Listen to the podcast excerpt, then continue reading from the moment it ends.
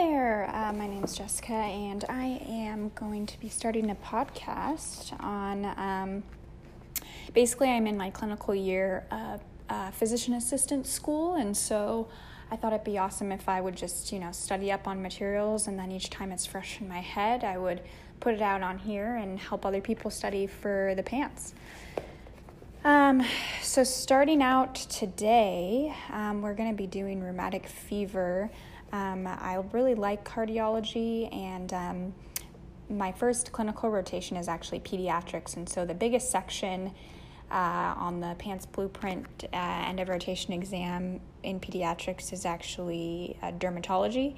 And then it kind of goes ears, nose, throat, because you get a lot of kids that come in with rashes or upper respiratory infections.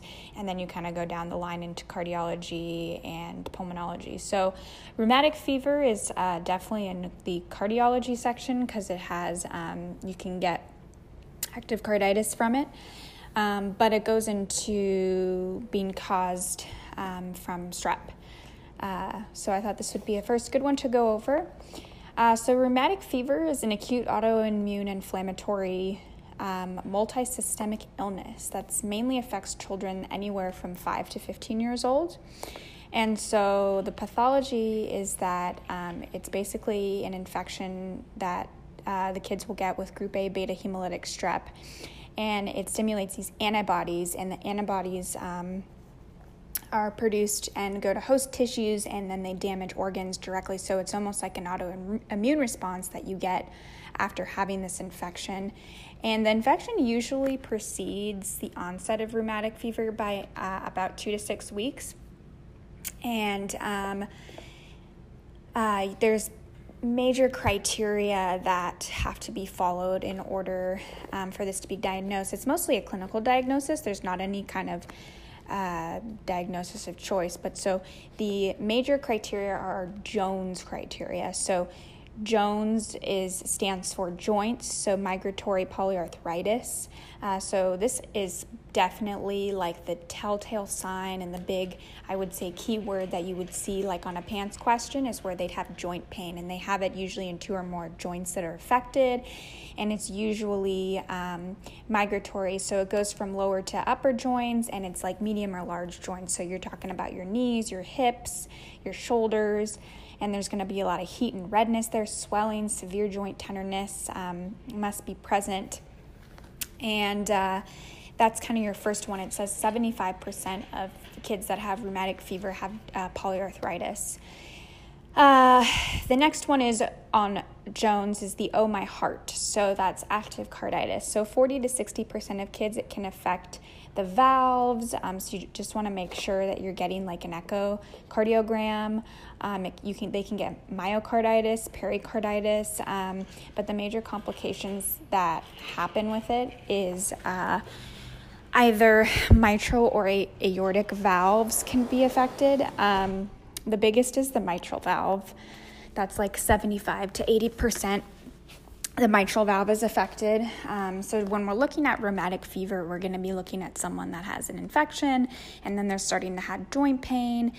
And uh, you want to make sure you get an echo on them and make sure that um, they're they don't have a rheumatic valvular disease, especially in that mitral valve. Uh, so that's some of the main complications.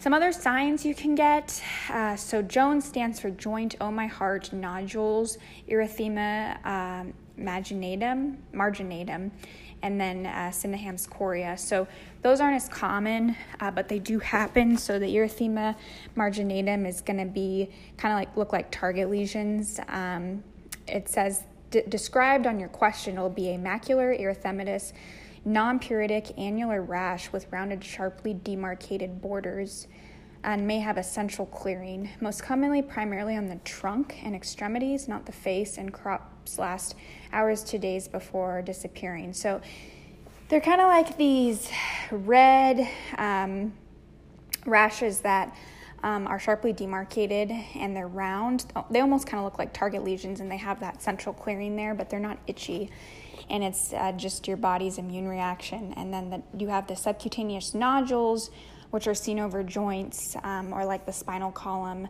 and those are just non tender, they move around.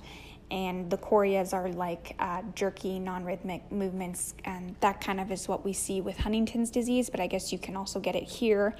It says may occur one to eight months after the initial um, infection, so it can actually happen a lot longer um, afterwards, um, but it usually resolves um, spontaneously, and it's more common in females, and it's known as, quote, the St. Uh, Vitus dance.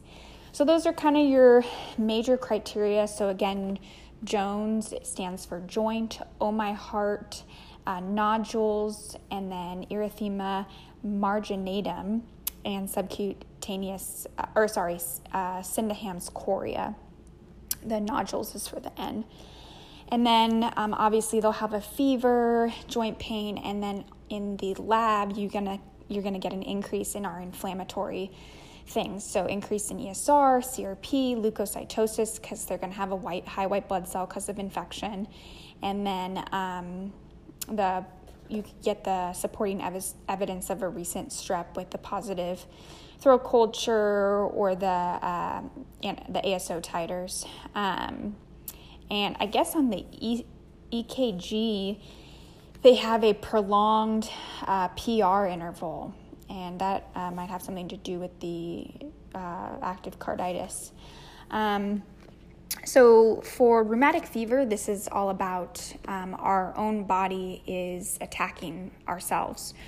So, you want to treat the strep with penicillin, and then you also want to give anti inflammatories. So, you kind of think of it as your body's kind of going crazy, so you calm it down. Um, so you can give aspirin, and then uh, you can also give plus or minus corticosteroids in severe cases and when the carditis is really bad. Um, but uh, the main management is penicillin G, which is the antibiotic of choice, or erythromycin if the penicillin, um, if there's an allergy to that.